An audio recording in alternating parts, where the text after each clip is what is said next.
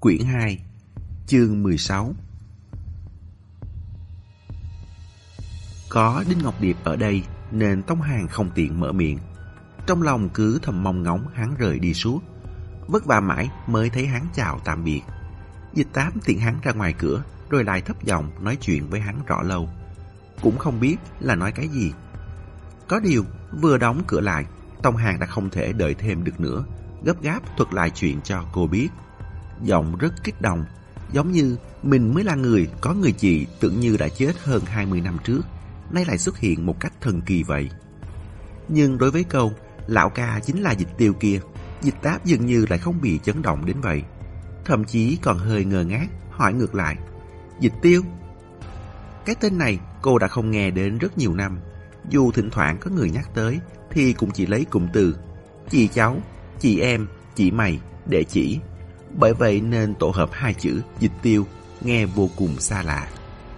Cô hỏi, cậu có biết chị tôi đã mất bao năm rồi không? Tông Hàng ấp ủ lâu như vậy cũng đã sớm nghĩ sẵn xong xuôi. Phải, nhưng có hai điểm này. Một là lúc đó cô còn nhỏ, có thực sự tận mắt chứng kiến chị cô chết hay không?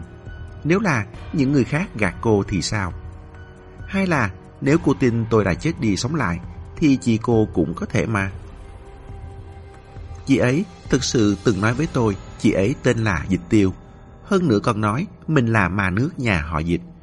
Còn cho tôi xem một bức ảnh nữa, trông rất xinh đẹp, giống như minh tinh Hồng Kông những năm 90 vậy, tóc uốn sóng.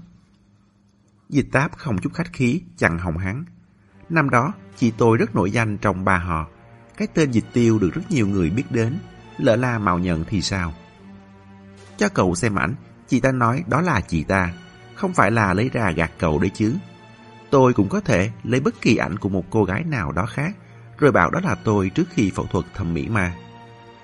Còn nữa, nếu chị ấy không chết, thế tại sao nhiều năm như vậy lại không tới tìm tôi? Cậu cũng đừng bảo là chị ấy tìm không ra, đến cả Campuchia chị ta cũng tới rồi. Hình như cũng hợp lý, Tông Hàng chẳng có gì để nói nữa, thoáng im lặng rồi mới cất tiếng. Nói để cô biết vậy thôi, dù sao có đúng hay không, đến lúc gặp mặt là biết. Đúng là phải gặp mặt thật, dịch táp cũng đang lên kế hoạch cho cuộc gặp mặt này. Nhưng trong thâm tâm, cô không muốn tin lão ca là dịch tiêu một chút nào. Cũng không hy vọng đúng là chị ấy. Cũng có lẽ bởi cô đã sớm chấp nhận chuyện dịch tiêu đã chết, không còn quyến luyến gì nữa, cũng không có chờ mong. Một người không trong mong đợi, bỗng dưng xuất hiện cái mang tới không phải niềm vui bất ngờ, mà là bất ngờ ngoài ý muốn, là một sự đột ngột, thậm chí còn là một phiền nhiễu. Cô thở dài, tạm đặt việc này sang một bên. Dù sao, thuyền cũng phải dừng ở đây một ngày. Tôi vừa bàn với Đinh Ngọc Điệp, bảo anh ấy sau buổi trưa dẫn cậu theo, thả thuyền xuống hồ, đi dạo xung quanh. Tôi cảm thấy chị ta không lên thuyền, mà khả năng là ở dưới nước nhiều hơn.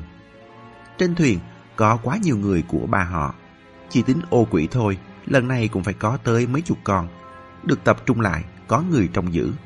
Cô nghĩ lão ca kia có mùi hôi thối nhẹ. Ô quỷ rất mẫn cảm với mùi này, chẳng thua mũi sói đối với mùi máu tươi là bao. Tông Hàng cảm thấy hơi không thực tế. Đinh thích. Thực ra, chuyện cậu mất tích ở trong nước cũng lên báo. Trên thuyền này, phỏng chừng chỉ có mình Đinh thích là có ấn tượng về cậu.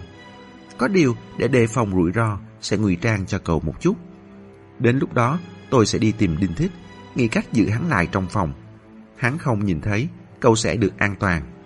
Mặt khác, cậu tự nghĩ xem làm sao để thu hút sự chú ý của lão ca cho thật thông minh. Tông Hàng ừ một tiếng, tuy có khẩn trương, nhưng trong lòng lại thầm dậy lên chút hưng phấn. Còn nữa, có vài cái tôi muốn dặn cậu. Một là Chuyện của cậu đừng nói với người ngoài, dù là Đinh Ngọc Điệp cũng không được để lộ. Anh ấy không xấu, nhưng bí mật thế này, càng ít người biết thì cậu càng an toàn. Thứ hai, nếu Đinh Ngọc Điệp có lắm mồm trêu chọc chúng ta, thì cứ theo anh ấy đi. Nam nữ ở chung một phòng, cậu nói không có gì, anh ấy cũng chẳng chịu tin đâu. Cứ để anh ấy cho là có đi, như vậy anh ấy sẽ lại càng hăng hái hỗ trợ cậu hơn. Mặt Tông Hàng nóng lên, gật đầu. Thứ ba, nếu anh ấy hỏi cậu chuyện tiền bịt miệng, thì cậu đáp là 10 vạn đi.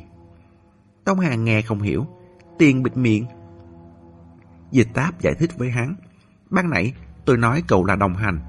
Thực ra nhà họ Khương và nhà họ Đinh đã rất nhiều năm rồi không nạp đồng hành. Bởi nhà họ nhân số đông đảo cũng đủ nhân thủ, không cần phải tìm bên ngoài. Nhưng nhà họ dịch năm đó xảy ra chuyện lớn. Những người được việc nhất đều chết gần hết. Chị tôi cũng mất trong vụ đó. Nhất thời thiếu thốn, mọi người đã ngầm thỏa thuận. Nhà họ dịch có thể tìm đồng hành. Đồng hành là người ngoài có tiềm lực, khả năng bơi lội tốt. Cậu có thể thuê người đó chuẩn bị cho công việc tương lai. Ví dụ như ngày 3 tháng 12 có mở cánh vàng của nhà họ dịch chúng tôi. Nhưng nhà họ dịch không đủ người, sẽ có đồng hành đến giúp đỡ. Đã là giúp đỡ thì không thể tránh được sẽ biết một số chuyện của ba họ. Tiền bịt miệng là để đảm bảo họ sẽ giữ bí mật với bên ngoài. Tông Hàng không nhìn được. Lỡ họ để lộ bí mật ra thì sao? Dịch táp liếc hắn. Cậu nên biết rằng trước giải phóng những người kiếm sống dựa vào con nước phần lớn đều nghèo rớt mồng tơi. Có thể được ba họ chọn trúng, nhận tiền làm việc là phúc đức tổ tiên để lại. Ai lại ngu ngốc đi để lộ bí mật làm mất bát cơm thế chứ? Hơn nữa, đã có khế ước thì tất nhiên vi phạm điều ước sẽ bị phạt nặng. Nếu có ngày để lộ bí mật, trưởng quản sẽ có cả ngàn biện pháp đối phó với kẻ phản bội. Đình Thích nằm trong hội trưởng quản đó. Cậu đã biết thủ đoạn của hắn rồi phải không? Họ xử lý đủ các sự vụ trong ngoài, cũng không phải chỉ là cái thùng cơm thôi đâu. Nếu không phải cậu đã biết chuyện của ba họ, còn phá được cá sấu, thì tôi cũng chẳng nói nhiều với cậu như vậy làm gì. Cũng phải, Tông Hàng nhớ trước khi mình có thể ngồi nước, có thể phá cá sấu. Quả thực, dịch tiêu cũng không đề cập đến chuyện của ba họ nửa câu. Lúc vào phòng, Đinh Ngọc Điệp muốn nói lại thôi. Nghe thấy hắn không phải dây leo đất mới nói tiếp. Những người này quả đúng là tuân theo quy tắc rất nghiêm ngặt.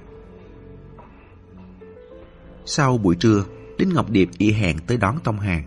Còn bảo hắn đội mũ chống nắng đeo kính râm. Đang giữa mùa hè, lại ra ngoài thả thuyền giữa trưa. Ăn mặc như vậy cũng chẳng có gì đáng ngạc nhiên. Có điều, Đinh Ngọc Điệp rất phù phiếm, tay còn cầm theo một cái ô cán dài. Bước đi cứ đồng đưa đánh lượng, cái thoa hoa bướm cắm trên tóc cũng như sắp bay. Có kinh nghiệm lần trước, lại thêm đã trang bị đầy đủ. Tông hàng không còn quá căng thẳng nữa. Hai tay cắm trong túi quần, gắn hết sức hòa hợp với khí chất của Đình Ngọc Điệp, dáng đi trông rất cà lơ phất phơ. Lúc xuống tầng, đúng lúc Khương Thái Nguyệt đi lên, Đinh Ngọc Điệp cất tiếng, cháu chào bà à, rồi về một cái chạy vụt qua người bà. Tông Hàng cũng lao theo. Khương Thái Nguyệt mặt đen như than đá, đợi hai người chạy xa rồi mới mắng. Đúng là cái thằng bóng của bóng. Thủy tế là vào buổi tối, có không ít chuyện phải làm.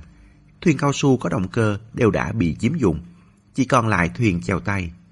Đinh Ngọc Điệp chọn lấy một con thuyền rồi cùng Tông Hàng chậm rãi chèo thuyền ra ngoài.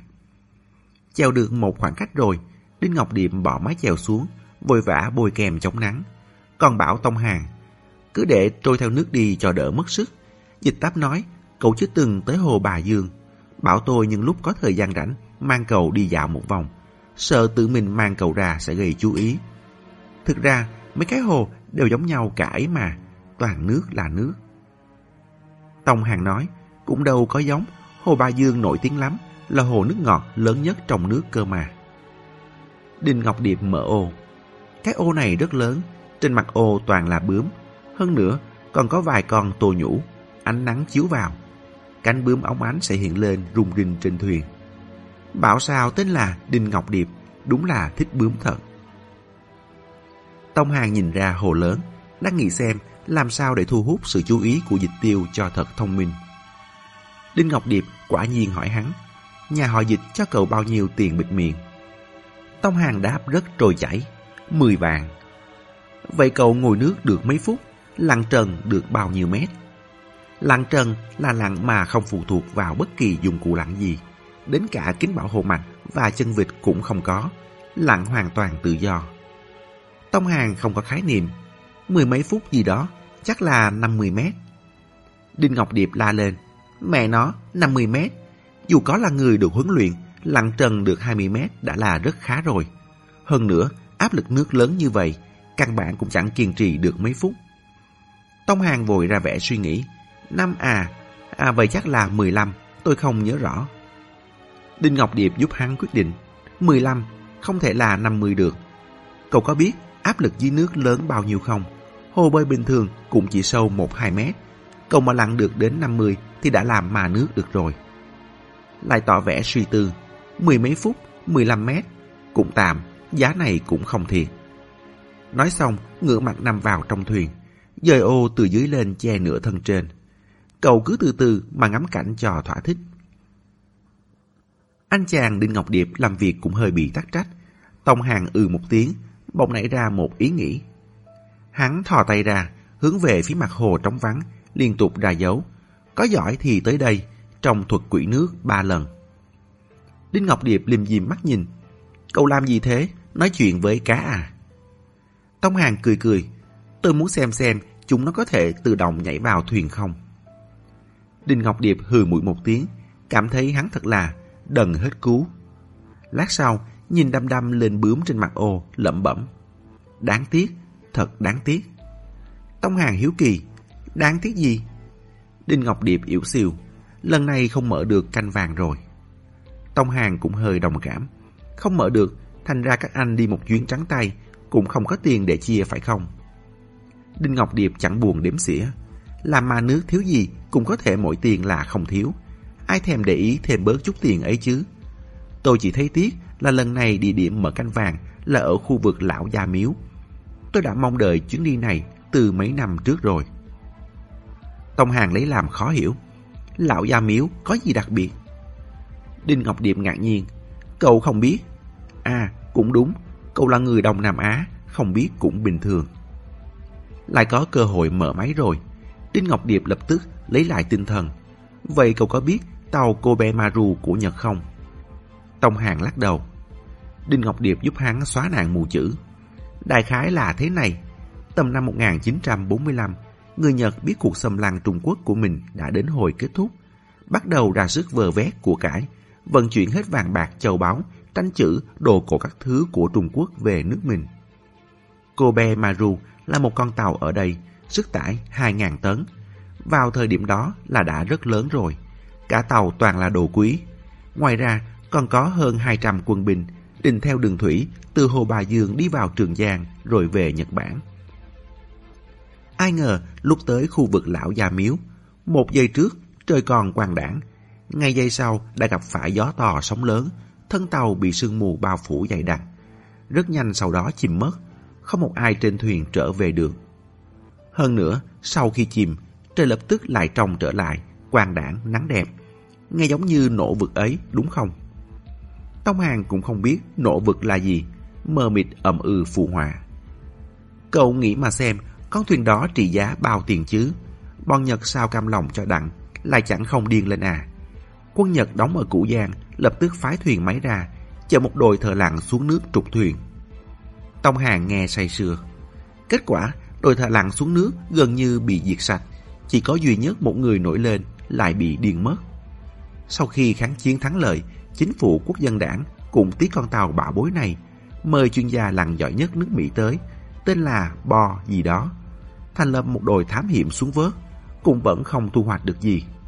Hơn nữa, ngoài Bo ra thì toàn bộ những người khác trong đội thám hiểm đều mất tích. Tông Hà nhìn vùng nước mênh mông xung quanh, trên tay nổi da gà. Chính là chỗ này à? Còn chưa tới đâu, bị chuyện của Khương Tuấn trì hoãn, nếu không đã tới nơi rồi. Giọng Đinh Ngọc Điềm là dậy lên mong ước. Sau nữa thì phát hiện ra khu vực đó đúng là không đơn giản. Không chỉ cô Be Maru gặp chuyện, mà trong vòng năm sáu chục năm này đã chìm hơn 100 con thuyền. Cũng không phải loại thuyền gỗ nhỏ gì đâu, trọng tải mấy chục, 100 tấn cũng đều có. Nội trong mùng 3 tháng 8 năm 1985 thôi, đã chìm 13 thuyền chiến rồi. Thế nên khu vực Lão Gia Miếu mới được gọi là Bermuda của phương Đông. Nghe nói lúc thuyền chìm, trước sau đều là đang trời quang mây tạnh, thì đột nhiên nổi lên mấy phút sóng to gió lớn, sương mù dày đặc, rồi thuyền cứ thế chìm mất. Sau khi chìm, tiết trời trở lại bình thường. Quá gì hơn là, nước nơi đó cũng chẳng phải là sâu, chỉ ba bốn mươi mét. Nhiều tàu đắm như vậy, đặt ở chỗ khác, chỉ sợ đã sớm lấp đầy hồ rồi. Thế nhưng... Hắn nhấn thêm trọng âm vào hai chữ thế nhưng. Dưới đáy khu vực nhỏ tí xíu ấy lại không tìm thấy một con thuyền nào. Tông Hàng tưởng mình nghe nhầm. Một cái cũng không tìm thấy, xương cốt vẫn phải có chứ. Đúng thế, có người từng xuống dưới đó xem rồi. Trai nước cá tôm thì có, nhưng thuyền thì không. Từng có đội khảo sát chuyên nghiệp tới nghiên cứu. Cuối cùng, chỉ lập lờ nước đôi giải thích là có thể đã bị bùng lầy vùi đi rồi. Cậu nghe có tin được không? Bùng lầy gì mà có thể chôn được hơn trăm con thuyền chứ? Hơn nữa, đừng nói những cái khác. Chỉ tính mình cô bé Maru thôi đi. Sau khi gặp chuyện không may, bọn Nhật lập tức phái người đi tìm. Trong một đêm thôi cũng có thể bị bùng lầy vùi sạch rồi sao? Hắn khép hờ mắt lẩm bẩm. Thế nên giờ cậu đã biết vì sao tôi lại muốn mở canh vàng lần này đến vậy chưa? Cơ mà đáng tiếc quá, làm việc tốt thường gian nan. Khương Tuấn xảy ra chuyện, lần mở canh vàng này chẳng biết sẽ dời đến tận lúc nào. Đã hiểu, Đinh Ngọc Điệp cho rằng dưới đáy lão già miếu hiện giờ không có canh vàng thì cũng có tàu đắm. Nếu có thể tìm tới canh vàng thì biết đâu cũng có thể tìm tới tàu đắm. Vậy cũng coi như giải mã được bí ẩn lớn của nhân loại rồi. Phơi nắng một hồi, cảm thấy hơi ván đầu, thân thuyền đông đưa như thôi miên. Tông hàng úp sấp trên mạn thuyền, nhúng bàn tay bị thương xuống hồ. Cứ cảm thấy làm vậy, khớp xương sẽ nhanh khỏi hơn một chút. Cũng không biết là qua bao lâu, Đinh Ngọc Điệp chợt nghe Tông Hàng ré lên một tiếng sợ hãi. Hắn nửa tỉnh nửa mơ ngồi bật dậy, đầu chọc vào ô. Sao thế, sao thế? Nhấc cái ô ra, trông thấy Tông Hàng vẫn đang nằm nguyên tư thế đó, sắc mặt tái nhợt, lắp bắp. Tôi tôi vừa mới ngủ thì chân bỗng giật giật, tưởng là lật thuyền nên... Có thế thôi mà cũng đáng hét lên à. Đinh Ngọc Điệp bực bội. Đó là cơ bắp cò rút mang tính sinh lý. Cậu có biết tại sao không? Hắn phê bình Tông Hàng. Có ba nguyên nhân. Áp lực quá lớn. Tư thế ngủ không đúng. Cậu xem, cậu nằm sấp thế có ra cái dáng gì không? Còn có thiếu canxi nữa. Tông Hàng xấu hổ cười. À, tôi biết rồi. Lát sau, hắn lặng lẽ rút nắm tay trong nước về. Ban nãy, có người nắm lấy cổ tay hắn, nhét vào giữa ngón trỏ và ngón giữa của hắn một thứ gì đó. Hiện giờ đã thấy rõ, được gấp lại bọc trong lớp túi nhựa, là một tờ giấy. Chương 17 Bọn Tông Hàng vừa rời đi, dịch táp đã tới tìm Đinh Thích. Cô nhớ rất kỹ gian phòng của các ma nước, nhưng phòng của đám Đinh Thích ở đâu thì chỉ biết đại khái vị trí. Đi cả một đường, vừa quay ngoặt thì trông thấy Khương Hiếu Quảng. Ông trông có vẻ rất căng thẳng, tay nắm chặt điện thoại, vẻ mặt do dự không chắc chắn, đứng trước một cánh cửa hồi lâu, giơ tay lên muốn gõ, lại rụt về, xoay người định đi. Đi được hai bước, lại quay đầu lại, nói chung là không quyết định được, tiến thoái lưỡng nan. Dịch táp cảm thấy kỳ quặc, đang định bắt chuyện với ông, thì ông lại như cuối cùng cũng hạ quyết tâm, nắm tay buồn thõng, siết lại một cái rồi bỏ đi. Làm cái gì thế? Trong phòng là ai? Dịch táp cũng chẳng băn khoăn lắm vậy, đi thẳng tới trước cửa, giơ tay lên gõ. Người mở cửa là Đinh Trường Thịnh. Hai ông già mà còn muốn chơi trò nói lại thôi gì vậy không biết. Dịch táp cười rạng rỡ. Chú Đinh à? Đinh Trường Thịnh thoáng sừng sốt. Dịch táp à, cháu có chuyện gì sao? Dịch táp nói. Chú biết Đinh Thích đang ở đâu không à? Cháu muốn tìm anh ấy nói chút chuyện. Đinh Trường Thịnh chỉ vào gian phòng trình chết đối diện. Còn có thể ở đâu? Vừa mất mặt một cú lớn như vậy, còn ra ngoài để người ta cười cho à. Nó đang ở trong phòng ấy. Cháu tìm nó có việc gì à? Dịch táp cười cười. Cháu nói chuyện với anh ấy rồi, không phải chú cũng sẽ biết sao. Bố con hai người có bí mật gì đâu. Giờ cháu nói với chú, lát nữa lại nói với anh ấy, mệt chết cháu. Đinh Trường Thịnh cười khang. Cháu cũng thật là chỉ giỏi ngụy biện. Ông ta đóng cửa lại, nụ cười nháy mắt, biến mất.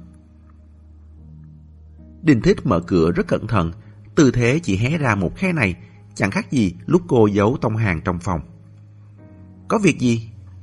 Hắn vậy mà đã cạo sạch tóc, da đầu xanh xanh, tuy nhiên mặt mũi cũng ưa nhìn nên không khó coi. Dịch táp dựa vào khung cửa. Không có việc gì, tôi còn tới tìm anh chắc. Sao nào, không mời tôi vào, hay là... Ánh mắt cô lướt vào trong, không tiện. Cô đã nói vậy Đinh Thích cũng chẳng che đậy được nữa. Cũng không có gì. Hắn mở rộng cửa cho cô vào. Bên trong đúng là có người. Ngồi trên giường là một cô gái trẻ xinh đẹp, hai bàn tay đang vào nhau, vẻ mặt hơi bất an. Dịch táp sửng sốt, cô hoài nghi đây chính là tịnh tụ. Cô liếc Đinh Thích, bạn gái, dây leo đất. Đinh Thích qua loa ừ một tiếng, hay là tôi bảo cô ấy tránh đi. Không cần, tôi cũng không nói chuyện của ba họ. Tịnh tụ này rút cuộc có thông đồng với Đinh Thích hay không? Có tiết lộ bí mật với Đinh Thích hay không? Tiết lộ bao nhiêu, cô đều muốn biết cả. Dù không thể trực tiếp mở miệng hỏi, nhưng giữ người lại ở đây, có thể quan sát vẻ mặt ngôn từ cũng tốt. Dịch táp ngồi xuống sofa đơn, đi thẳng vào vấn đề. đình Thích, ban nãy chị Hương gọi điện cho tôi. đình Thích không kịp phản ứng. Chị Hương? À à, là chị ấy. Tìm hát nhất thời cò rút lại. Nói là Trần Hói đã hơn một tháng không về, quá mức khác thường. đình Thích rất quan tâm. Vậy sao? Không phải anh ấy muốn đi lấy hàng sao? Người bán nói thế nào? Mấy đường dây của Trần Hói sao có thể nói với chị Hương? Chị ấy đợi mãi không thấy người đâu. Nghi là đã xảy ra chuyện, nên tìm tới một bà cốt của đạo Cao Đài, gieo một quẻ. Chuyện bà cốt là dịch táp bịa ra. Dù sao đạo Cao Đài cũng là một tôn giáo nhỏ, mang nhiều nét riêng của địa phương. Đình Thích hoàn toàn không biết gì về những cái này, nên cô có ba hoa chích chòe cũng không sao. Quẻ bảo sao? Quẻ không tốt lắm, bà cốt chỉ một phương hướng, bảo mau đi tìm. Chị Hương nhờ một số người lai thuyền tìm dọc ven hồ, tìm thẳng đến khu rừng đầm lầy thang bùn. Cô cố ý dừng lại ở đây. Đinh Thích cười có phần kỳ dị. Sau đó thì sao? Dịch táp tự người ra sofa. Không tìm được. Đinh Thích thở phào nhẹ nhõm. Không tìm được là chuyện bình thường. Với lượng mưa mùa mưa của Campuchia và sức nặng của con thuyền, cùng với tốc độ ăn thuyền của bùng lầy, nếu quả thật mấy ngày này mới bắt đầu tìm, thì thuyền đã sớm chìm xuống rồi. Dịch táp tỉnh rùi. Nhưng chuyện này cho tôi một lời nhắc nhở. Tôi thử tra xem sao, thì phát hiện ra cái anh tên Tông Hàng kia đến giờ vẫn mất tích. Anh còn nhớ Tông Hàng không? Khóe mắt cô liếc thấy, lúc nghe thấy cái tên Tông Hàng, cô gái kia đột nhiên ngẩng đầu lên, vẻ mặt kinh ngạc. Đúng là tịnh tụ. Không ngờ dịch táp đột nhiên nhắc đến cái tên Tông Hàng. Trong nháy mắt, đầu đinh thích trướng đùng lên như cái đấu, hối hận không bảo tịnh tụ tránh đi. Tối qua, hắn truy vấn tịnh tụ tên nhân viên phụ bếp kia có phải là Tông Hàng không. Tịnh tụ hỏi vặn lại hắn, mắc mớ gì đến anh, anh biết cậu ấy chắc. Đinh thích lấp liếm, ba cậu ta treo thưởng trăm vàng, tôi ở Campuchia mấy ngày, biết cậu ta có gì mà là. Nếu đúng là thật, thì có ai mà chẳng muốn tiện đường kiếm chút tiền. Tịnh tù đáp, không phải, cùng tên thôi, anh nghĩ nhiều rồi. Đình Thích không lật tẩy cô, sợ cô sinh nghi. Nhưng sau khi ra ngoài, một giây cũng không để lỡ, lập tức tới phòng bếp. Không thể nào là mình xử lý không sạch sẽ, nhìn người sống thành người chết mà dìm xuống hồ được. Hắn khẳng định 100%, lúc giải quyết sự tình còn lại, Tông Hàng và Dịch Tiêu đều đã chết. Sao có thể sống lại? Thật không thể tin được. Nếu Tông Hàng còn sống, vậy Dịch Tiêu thì sao? Có phải cũng đang ở trên thuyền không? Chuyện lớn như vậy, không xác nhận trước, hắn cũng không dám nói với Đinh Trường Thịnh. Ban đầu, mọi chuyện đều khá thuận lợi. Hắn không chế được Tông Hàng, nhưng không ngờ lại có xe sẻ chờ sau lưng. Có người tập kích hắn ngoài cửa phòng bếp. Người phụ nữ đó chắc chắn là dịch tiêu, không thể nghi ngờ. Sau khi thoát khỏi khốn cảnh, hắn trơ trọi một quả đầu nhàm nhở, chịu mọi người hỏi han trong nhục nhã, mất hết mặt mũi. Đinh Trường Thịnh cũng mắng hắn máu chó đầy đầu. Một thằng tuyệt hậu như mày, bố đưa mày vào hội trưởng quản đã phải chịu không biết bao nhiêu áp lực, đặc biệt dìu dắt mày. Phải chịu bao nhiêu lời đàm tiếu sau lưng. Mày thì hay lắm, lại chẳng tranh đua được cho bố mày cái gì. Trước mặt nhiều người của ba họ như vậy, quần áo thì bị lột sạch, đầu cũng bị cạo, bị trói trong sọt đồ ăn. Sau này, mày ra ngoài làm việc, ai còn coi mày là cái thá gì nữa? Mày có thấy họ hạ hề thế nào không? Đình thích lưỡng lự mãi, cuối cùng vẫn nuốt nghi ngờ của mình xuống. Ăn vả, nói suông, không có chứng cứ. Nói không chừng còn đem lại cho hắn thêm một trận mắng nữa. Tiễn Đinh Trường Thịnh đi rồi, Hắn đứng trước gương cạo đầu, cũng đã gần lên kế hoạch xong bước tiếp theo. Phải có một nhân chứng. Hắn bảo người dẫn tỉnh tù tới. Không ngờ tỉnh tù vừa tới đã mở miệng trước. Tông hàng đầu, đã một đêm rồi cậu ấy không về. Tôi hỏi thăm quản lý nói là anh bảo mấy ngày nay gia tộc tụ hội, nhiều việc bận rộn, muốn mượn cậu ấy đi giúp một tay. Hiện giờ người đã mượn đi đâu rồi? Đình thích lấy lùi làm tiếng. Nếu cô đã hỏi thăm thì phải biết tôi cũng xảy ra chuyện chứ. Tịnh tụ nhìn da đầu xanh màu góc tóc của hắn. Đúng là có biết, bản lĩnh lan truyền tin đồn của cánh nhân viên trên thuyền rất cao siêu.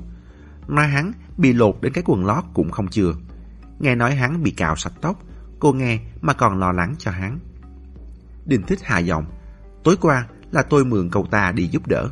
Sau khi rời khỏi chỗ cô, tôi định đi tìm cậu ta. Ai ngờ lại có một người phụ nữ đánh ngất tôi, cũng mang cậu ta đi mất. Tôi vẫn chưa nói với ai.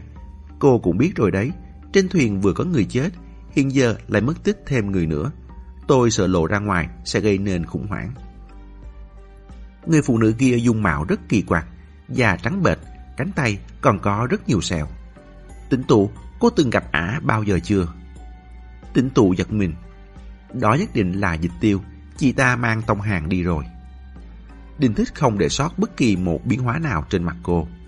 Hiện giờ tôi đang suy đoán, kẻ giết người rất có thể là người phụ nữ đó. Tịnh tụ, nếu cô từng nhìn thấy ả hoặc quen biết ả, cô có thể nói cho tôi biết được không? Mạng người quan trọng, đây là chuyện lớn. Trong đầu tịnh tụ nổ ầm ầm. Dịch tiêu quả thực giống như có thể giết người. Lúc đá cô xuống ao cá sấu, vừa tàn nhẫn vừa độc địa. Nhưng vào thời khắc nguy cấp nhất, lại vẫn đưa tay ra kéo cô lên. Cô nên nói ra hay không? Tỉnh tù căng thẳng dịch nửa thân dưới, lại chạm tới miếng vàng quả hồng trong túi quần sau mông. Cô nhớ sau khi về nước, dịch tiêu luôn giấu mình rất nghiêm mật, tự như đúng là đang gắng hết sức tránh né, giấu giếm gì đó. Dù đã cầm tiền của người ta thì nên trung thành với người ta. Nhưng nếu dịch tiêu quả thật là giết người, là đã thương người, thì có phải là nên giúp đỡ ngăn lại không? Dịch táp tới đúng vào lúc ấy. Đình thích sức đầu mẹ tráng, khổ nổi không sao nghĩ được cách nào lưỡng toàn. Chuyện Trần hỏi mà lỡ không ứng đối thỏa đáng một cái, dịch táp nhất định sẽ xin nghi với hắn. Nói không chừng hiện giờ đã đang nghi sẵn rồi nên mới tìm tới cửa. Hắn nhìn sang tỉnh tụ, ánh mắt tỏ vẻ bất đắc dĩ và trấn an. Không tiếng động, khẩn cầu. Cô đừng xúc động, tôi sẽ giải thích cho cô xong. Sắc mặt tỉnh tụ cũng thoạt đỏ, thoạt trắng, ngực phập phồng mạnh liệt vài cái, không nói lời nào. Dịch táp thu hết tất cả vào mắt, nhưng dựa vào ánh mắt vẻ mặt này, cô không lấy được bao nhiêu tin tức, chỉ có thể gắn hết sức ngoài lời còn ý. Hai người họ đều mất tích khác thường, tôi cảm thấy lành ít dữ nhiều. Sau khi xong chuyện ở đây, tôi sẽ nhanh chóng quay về một chuyến. Anh là người cuối cùng gặp Tông Hàng đúng không? Sau đó, anh có gặp lại cậu ấy không? Đình thích lúng túng. Không, không có. Tịnh tụ cúi đầu, nhìn hai bàn tay đang đan vào nhau của mình. Hai bàn tay đều nắm chặt đến trắng bệch. Trên mu bàn tay nổi lên rất nhiều gân xanh. Đình thích lấy lại bình tĩnh, vẫn đang nỗ lực khuấy đục nước lên. Tôi cảm thấy chắc chắn là liên quan tới tố sai. Sau khi trở về, cô có thể điều tra theo hướng này. Còn nữa, bản thân Trần hỏi, bối cảnh cũng rất phức tạp. Nghe chị Hương nói, anh ta có súng tùy thân, có vẻ như kẻ thù cũng rất nhiều. Dịch táp luồn tay vào tóc, nóng nảy cào mấy cái. Tôi cũng nghĩ vậy, ở đây xảy ra chuyện lớn như vậy, phía Trần Hói lại không bớt lo như vậy. Hết chuyện này đến chuyện khác. Tôi đúng là xui xẻo. Bạn gái à? Là đang nói mình à? Tịnh tụ giật nảy mình, ngẩng đầu nhìn cô, cười đến là ngọt ngào, cảm thấy nụ cười này quen quen. Dịch táp chồng ghẹo đinh thích. Xinh đẹp thật, anh hời nhé. Lại trêu chọc tỉnh tụ. Có điều cô phải cẩn thận chút, đừng để bị anh ta lừa. Người này cả 10 câu đều chẳng có lấy một câu nói thật. Tiện dịch táp đi rồi, Đinh Thích đóng cửa lại, sau lưng toát đẫm mồ hôi. Chuyện Trần Hói không bị lòi đuôi, coi như vẫn may mắn. Nhưng phía tịnh tù thì... Hắn xoay người, tịnh tù đang nhìn hắn chăm chăm. Không phải anh nói, anh không biết tông hàng sao. Đinh Thích nói, là thế này, tịnh tụ, cô nghe tôi nói. Hắn hốc hồng. Đột ngột như vậy, nhất thời nửa khác, phải biên ra cả một câu chuyện hoàn chỉnh thế nào đây? Tịnh tụ lại nhếch miệng cười. Lát sau, cô thở dài cục hứng. Quên đi, anh khỏi phí sức. Muốn biết, tôi sẽ kể cho anh biết. Tôi đúng là có quen Tông Hàng. Anh có nhớ không, lúc tôi ở khách sạn ăn co, đặc biệt thích ra ban công tán gẫu với phòng bên cạnh. Anh còn nói là tôi rảnh rỗi. Người ở phòng bên cạnh chính là cậu ấy. Ba cậu ấy là ông chủ khách sạn. Sau đó cậu ấy mất tích, tôi cũng rất lo lắng. Ai ngờ hơn một tháng sau, cậu ấy bỗng gọi điện cho tôi. Tôi cũng không rõ vì sao cậu ấy lại không liên lạc với gia đình. Cậu ấy cho tôi ít tiền, bảo tôi giả trang làm bạn gái cậu ấy. Nói thế nào nhỉ? Chính là đi cùng cậu ấy tới mấy nơi, che chắn thân phận. Bằng không, anh cho là thế nào? Không được lợi, ai chịu dậy sớm. Tôi đang sống rất tốt ở Siem Reap, tự dưng chạy về nước, lúc thì ngồi xe, lúc thì ngồi thuyền.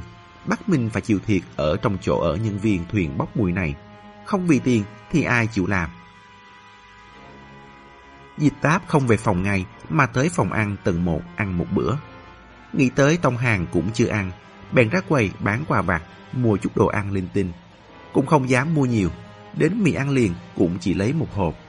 Sắp tới lúc giải tán rồi, mua nhiều lại khiến những người tâm tư tinh tế nghi ngờ. Về đến phòng, chờ không bao lâu, Đinh Ngọc Điệp đã đưa Tông Hàng về. Phòng cũng không vào, là hét nói mình bị bỏng nắng, phải nhanh chóng về phòng đắp mặt nạ dưỡng da. Đóng cửa lại, trông thấy Tông Hàng đầy mặt vui mừng, mắt cũng sáng rực. Dịch táp lập tức biết là có thu hoạch, cố ý chưa hỏi vội. Đói không? từ nấu nước úp mì đi. Tông Hàng xoạch một tiếng chìa cái bao ni lông có tờ giấy ra. Cho cô. Dịch táp liếc mắt. Cái gì đấy? Tông Hàng thật muốn nhét luôn vào tay cô. Chị ấy đưa cho tôi. Hắn đặc biệt muốn chứng kiến khoảnh khắc hai chị em dịch táp và dịch tiêu nhận lại nhau. Dịch táp mất người nhà khi còn nhỏ như vậy, đáng thương biết bao. Dịch táp nhận lấy, lật qua lật lại nhìn, phát hiện ra được bọc rất tốt, còn dùng cao su trong quấn lại, chưa từng mở ra. Cậu không mở ra xem mà. Tông Hàng lắc đầu, tôi mở ra, lỡ cô nghi ngờ tôi đổi giấy thì sao? Còn không bằng để cô mở. Dịch táp hơi bất ngờ, ui, khung lên rồi nha. Nghĩ một lát lại hỏi, đưa cho cậu bằng cách nào? Đinh Ngọc Điệp không phát hiện ra. Không có, Tông Hàng phấn khích đến độ mặt cũng nhúm đỏ. Anh ấy đang ngủ, tôi nằm nghỉ ngơi, thả tay xuống ngâm nước. Ai ngờ dịch tiêu. À, ai ngờ lão ca lại ở dưới nước nắm lấy cổ tay tôi, nhét cái này vào kẻ ngón tay. Dịch táp ngờ vực nhìn hắn. Cậu có thể nhìn được không kêu lên. Kêu chứ, nhưng tôi lập tức tìm được một cái cớ đánh lừa xong chuyện. Dịch táp gỡ bọc ni lông ra. Có thể bị cậu lừa được. Hai năm nay, chỉ số IQ của Đinh Ngọc Điệp rụng rớt thảm hại thật. Tông Hàng làm bộ không nghe thấy. Dù sao trước đó cô cũng khen hắn, khôn lên rồi. Dịch táp rút tờ giấy mở ra. Bên trên viết 10 giờ tối, ngày 19, núi Đầu Vịt. Tông Hàng cũng ghé lại xem.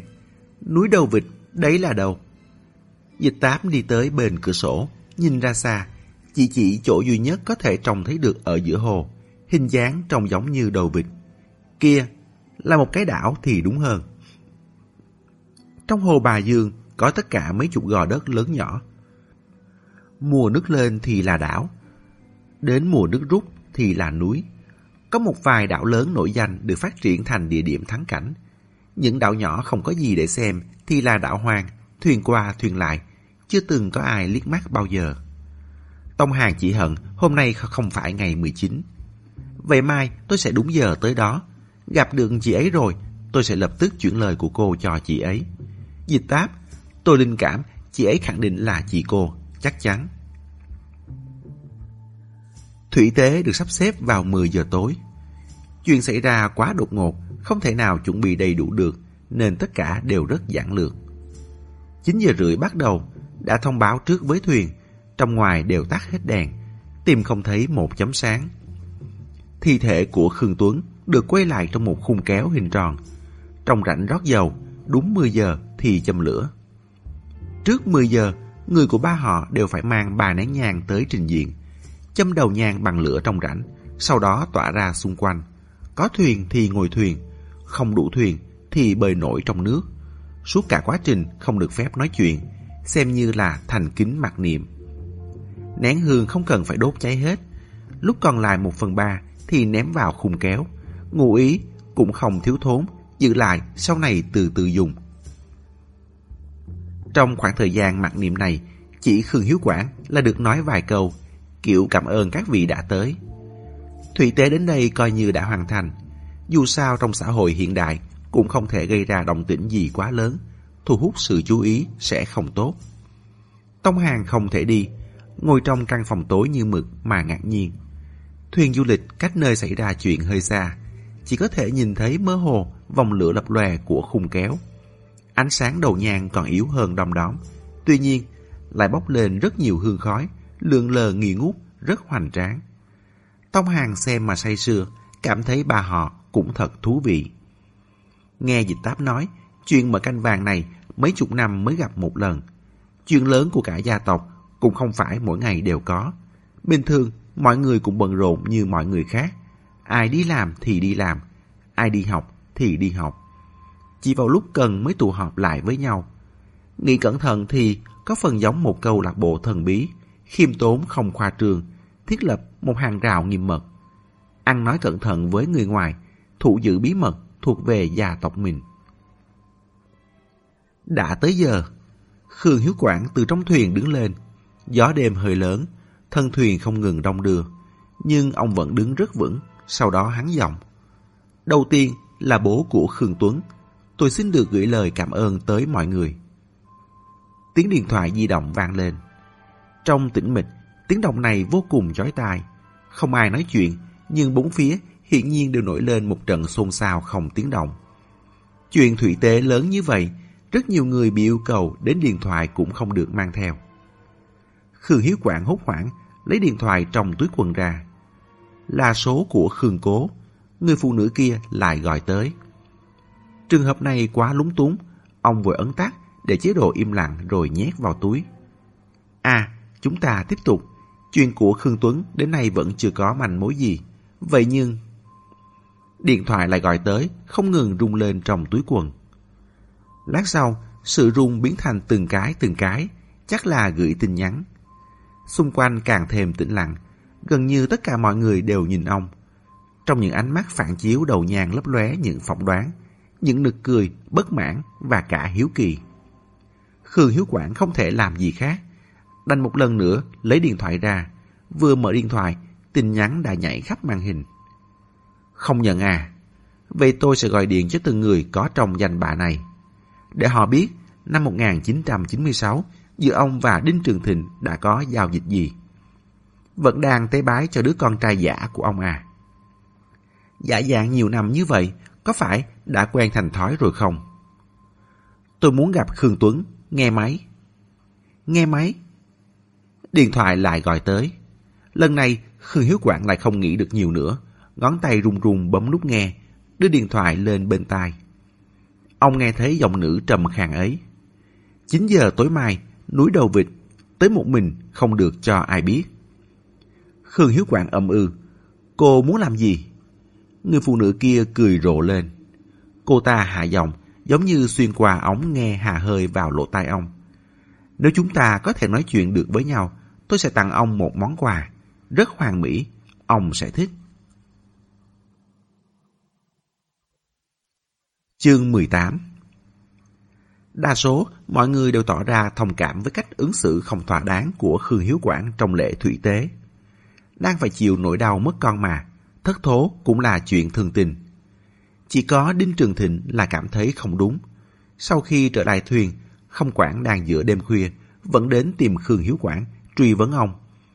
Xảy ra chuyện gì đấy? Dù có gấp, cũng không nên nghe điện thoại trong thủy tế chứ. Mấy ngày gần đây, ông cứ lạ lạ thế nào ấy. Khương Hiếu Quảng ngồi trên sofa đơn, cùi chỏ đặt trên đầu gối, tay chống đầu, hồi lâu sau mới nói. Ông nói xem, lúc Đinh Thích làm việc, có bị ai trông thấy không? Đinh Trường Thịnh rất cảnh giác. Có ý gì? Lại kiên quyết phủ nhận. Không thể nào, Đinh Thích luôn rất cẩn thận.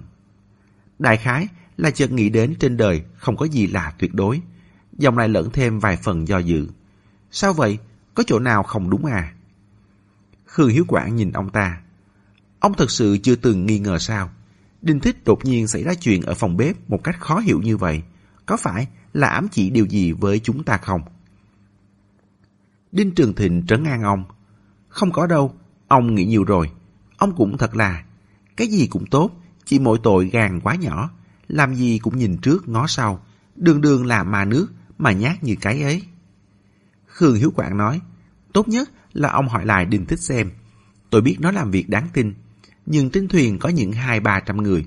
Nó không chừng nhiều người lắm mắt. Ôi, lúc đầu tôi đã nói rồi, làm người xảy ra chuyện ngoài ý muốn, không xuống được nước là được, hà tất phải ra tay quyết tuyệt như thế.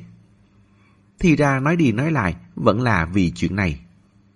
Đinh Trường Thịnh nhìn ông coi thường. Phải làm ra chuyện ngoài ý muốn kiểu gì?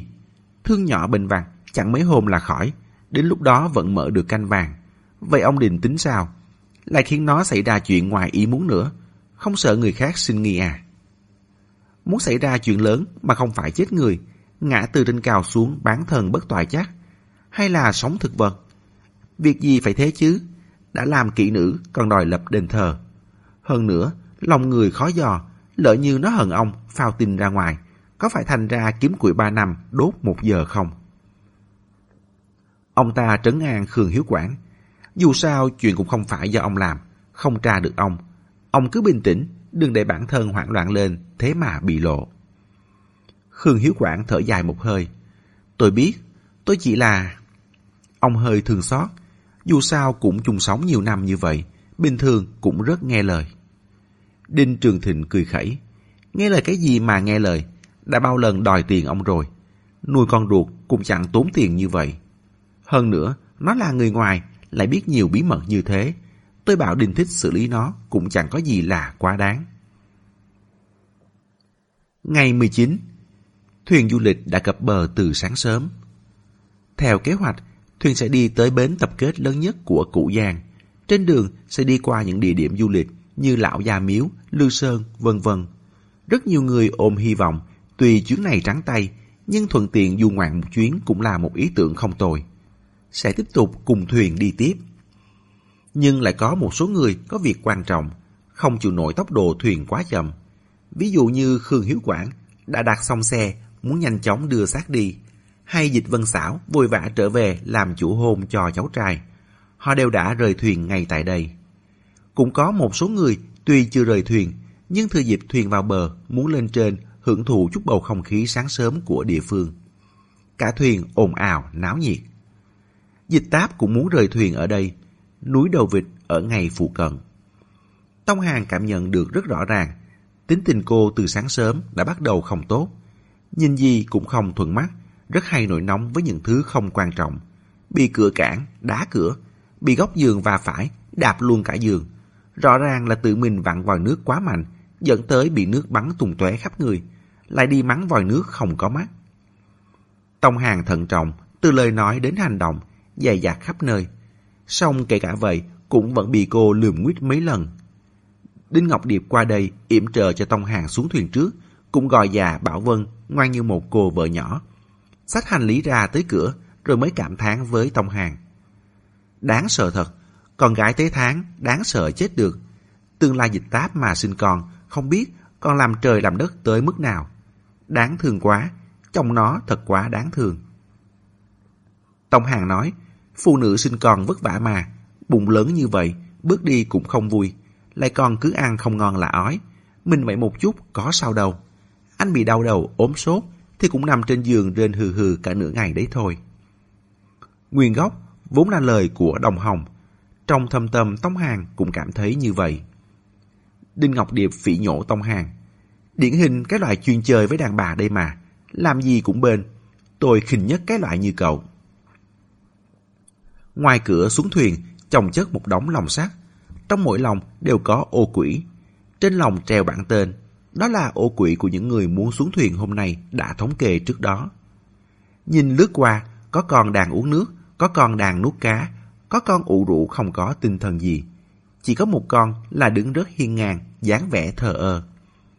Con này là của dịch táp. Đinh Ngọc Điệp hơi ghen tị. Người tính thì không tốt, mà số lại tốt thật. phối được với một con ô quỷ uy phong đến thế. Có điều, có uy phong nữa cũng chẳng phải là của mình. Đinh Ngọc Điệp ném lồng sắt cho Tông Hàng. Hai người dậm lên ván xuống thuyền. Trên bờ còn náo nhiệt hơn, đầu không ít xe hẹn trước. Đinh Ngọc Điệp thoáng lướt mắt, vừa vặn bắt gặp Dịch Vân Xảo ngồi trên một xe đang lén lút nhìn ra ngoài qua cửa sổ xe. Nhìn gì vậy chứ? Đinh Ngọc Điệp tò mò, nhìn theo ánh mắt bà tìm tòi. Chỉ thấy đám Khương Hiếu Quảng đã người xe sẵn sàng, nhanh chóng rời đi. Lại ngẩng lên, Đinh Trường Thịnh đứng trên bông thuyền, ánh mắt cũng đang dõi theo mấy chiếc xe đang xa dần. Đinh Ngọc Điệp dẫn Tống Hàng đi tới chỗ ít người, rẽ đài một khúc, cuối cùng tìm được một quán bún trộn ở đầu chợ ăn sáng. Ngồi xuống gọi hai bát, rồi nhắn tin chia sẻ định vị cho dịch táp. Bỏ điện thoại sang một bên, phát hiện Tống Hàng đang nghiêng đầu nhìn ô quỷ, còn xoay lòng sát, nỗ lực quan sát đủ mọi góc độ. Thỉnh thoảng còn chọc chọc vài cái. Có điều, ô quỷ có vẻ như thấy hắn rất phiền, đến liếc mắt cũng chẳng buồn liếc hắn lấy một cái. Đinh Ngọc Điệp tò mò. Chưa từng thấy chim mà. Tông Hàng ngẩng lên, vừa mừng vừa sợ. Tôi quen con này. Đinh Ngọc Điệp nói, vậy hử, nhìn phản ứng của nó có vẻ không quen cậu.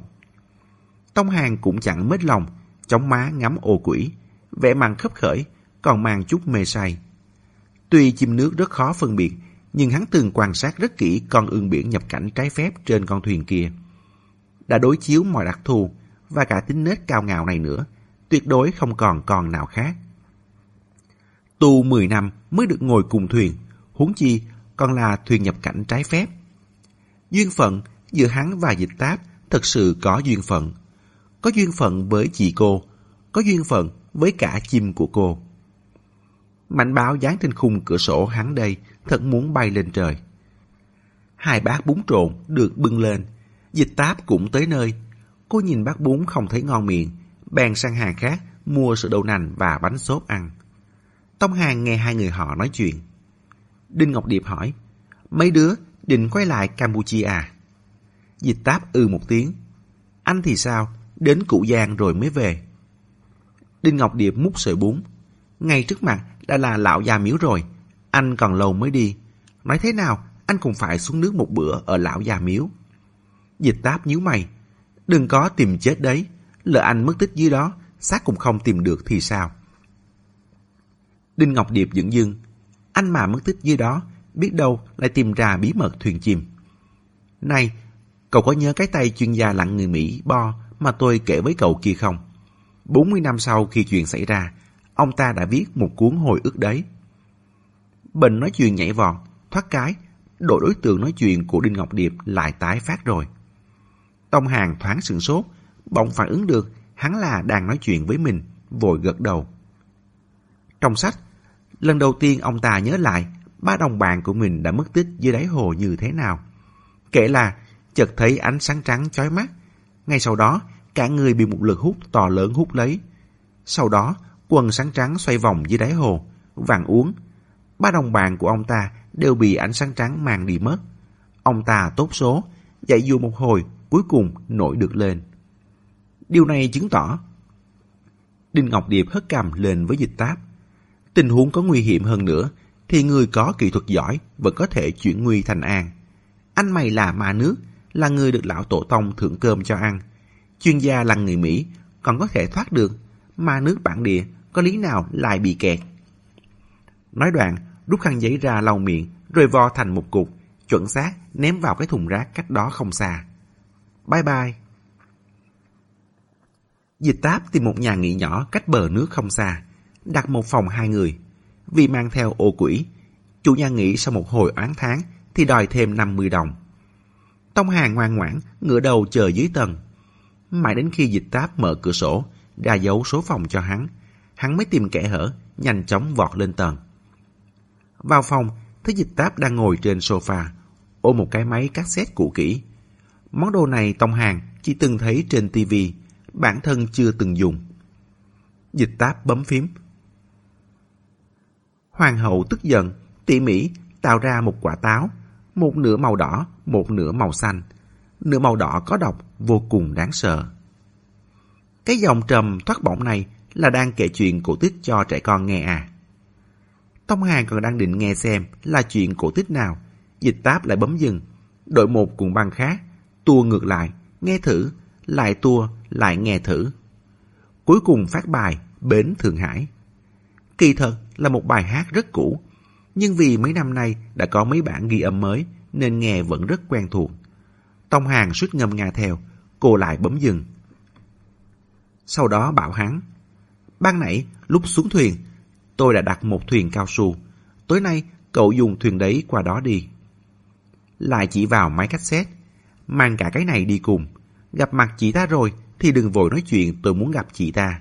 Hỏi chị ta có biết cái này, nghe bài hát này có thấy quen không trước đã. Tông Hàng hỏi, chị cô thích nghe bài này à? Dịch táp gật đầu, người đó có thể là chị tôi, cũng có thể không phải. Nếu không phải, chị ta nghe được cậu đã kể chuyện cho tôi biết, con muốn dẫn tôi đi gặp chị ta, nhất định sẽ cảm thấy cậu phản bội chị ta. Thế nên cậu bình tĩnh một chút, đừng nóng lòng thế. Cũng phải, Tông Hàng hiểu ra, mình có hơi hưng phấn quá đà với chuyện chị em nhận nhau này. Dịch táp suy tính chu đáo hơn hẳn. Núi đầu vịt kia có một vấn đề. Bốn bề đều bao quanh bởi nước, địa thế đầu vịt cao. Cậu ngồi thuyền từ hướng nào tới, chị ta cũng đều có thể trông thấy. Nếu mắt có nhỏ ánh sáng thì càng thêm rõ ràng. Thế nên tôi không thể đi cùng cậu, để chị ta thấy cậu còn dẫn theo người. Chị ta sẽ không gặp cậu nữa. Tông Hàng gật đầu. Đúng là nên trưng cầu ý kiến của chị ấy trước. Cô yên tâm đi, tôi sẽ tùy cơ ứng biến. Trải qua những ngày vừa rồi đã khiến hắn tự tin vào bản thân hơn rất nhiều. Hắn không biết bơi, giờ lại biết ngồi nước. Trước đây, đến cua hắn cũng không dám kẹp, giờ còn có thể thoát ra được khỏi ao cá sấu. Hắn được dịch táp chỉ dạy, đã biết không nên lấy cứng đối cứng với một số người, phải biết lợi dụng ưu thế của mình. Có nước là có chỗ dựa, mà núi đầu vịt kia bốn mặt đều là nước. Dịch táp không nói gì nữa, cúi đầu sắp xếp túi hành lý bên chân, nhìn lọ thuốc nhỏ nhỏ màu đám nắng và ống tiêm giữa đóng quần áo chồng chất kia. Cô có kế hoạch của riêng mình. Cô muốn gặp lão ca. Cô đã thụ giữ bí mật không sao giải thích được này suốt nhiều năm nay. Mà giờ đây, rút cuộc cũng xuất hiện một người có khả năng biết chuyện. Cô sẽ không ngồi đợi lão ca quyết định có gặp cô hay không. Cô cũng phải tới núi đầu vịt, dù cho hôm nay là ngày 19. Màn đêm nhanh chóng buông xuống. Hơn 8 giờ, trời bắt đầu mưa. Dù không lớn, nhưng vẫn luôn không có dấu hiệu ngừng lại. Lúc dịch táp lái thuyền đi, Ông chủ khuyên cô. Cô gái, đừng chơi thuyền đêm tối thế này. Gió trên hồ xem ra càng lúc càng lớn. Lái không chắc tay sẽ bị lật thuyền đấy. Dịch táp đáp, không sao đâu à, cháu chỉ lái gần bờ thôi. Cô lái cano rời khỏi bến tàu, chạy đến nơi đã hẹn. Tông hàng ôm cái máy cassette bọc trong bao ni lông đi lên. Lái cano rất đơn giản, dịch táp dạy hắn mấy lần, lại bảo hắn nhỏ ánh sáng vào mắt. Tông Hàng hơi khẩn trương. Đêm tối, một mình lái thuyền máy trên hồ lớn không một bóng người. Đội mưa nghênh gió, đi gặp một người phụ nữ biến hóa khó lường. Chuyện này thật chưa từng trải qua bao giờ. Hơn nữa, dịch táp dặn dò rất đơn giản, chỉ đưa cho cái cassette. Nhưng khả năng xảy ra các tình huống khác cô đều không đề cập đến. Hắn nhìn không được, hỏi dịch táp. "Lần gặp được tôi rồi, lão ca không cho tôi về trực tiếp dẫn tôi đi chỗ khác thì sao? Vậy phải làm thế nào? Dịch táp cười cười, nhắc nhở hắn đừng để lỡ giờ. Nên đi rồi, đừng để bị muộn. Trong mắt cô, bản thân đã không cần đến tông hàng nữa rồi. Tác dụng của hắn có lẽ chỉ là đưa lão ca tới cho cô. Bí mật của hắn, cô cũng đều đã biết rõ. Hắn giống như một con đò, chở người khách là cô tới địa điểm mới rồi. Ai lại kéo đò đi tiếp nữa chứ? Tôi đã cứu cậu, Cậu thành toàn cho tôi, chúng ta không ai nợ ai. Cậu vốn là do lão ca kia phái tới, trở lại chỗ chị ta là hợp tình hợp lý. Tông Hàng hơi bất an, nhưng vẫn gật đầu. Vậy cô về đi, trời mưa rồi. Tôi hy vọng chị ấy là chị cô. Nếu là đúng thì thật tốt. Cô có thêm một người thân, thật quá tốt. Hắn lái cano ra ngoài. Đuôi thuyền vẽ ra một vệt bọt nước màu trắng. Nhìn từ trên bờ, núi đầu vịt vừa nhỏ vừa mơ hồ, giống như một quả trứng gà cô độc. Dịch táp chợt gọi to, Tông Hàng! Quay lại đây! Tông Hàng nhanh chóng lộn trở về, có điều thao tác không quen, suýt nữa bị ngã xuống nước. Hắn ngừng cano lại, thở hồng hộc, mồ hôi nhẹ nhại nhìn qua. Ơi! Dịch táp nói, dặn cậu thêm một chuyện nữa. Quen biết một hồi, nói thêm hai câu vậy. Dù lão ca kia có thật là dịch tiêu, thật sự là chị tôi, cậu cũng phải nhớ, đừng tin chị ta. Tông Hàng ngỡ ngàng, đó là chị ruột của cô mà. Dịch táp bật cười, chị ruột. Hơn 20 năm nay, tôi không gặp chị ấy. Chị ấy đã trải qua những chuyện gì, trở nên thế nào, phong cách hành xử ra sao, thích màu gì, thích vị gì, gu quần áo thế nào, tôi đều không biết cả. Cậu phải hiểu một người thì mới có thể phòng bị người ta. Không hiểu mới đáng sợ, mới khó lòng phòng bị. Chị ruột thì đã sao? Người chị ruột, cô chẳng hề thân thuộc, mãi mãi chỉ là một người xa lạ. Hết chương 18. Mời quý thính giả tiếp tục theo dõi chương 19 của quyển 2 ở audio tiếp theo. Để ủng hộ kênh, quý vị có thể để lại bình luận cũng như chia sẻ hoặc có thể ủng hộ tài chính trực tiếp về các địa chỉ đã được ghi ở phần mô tả.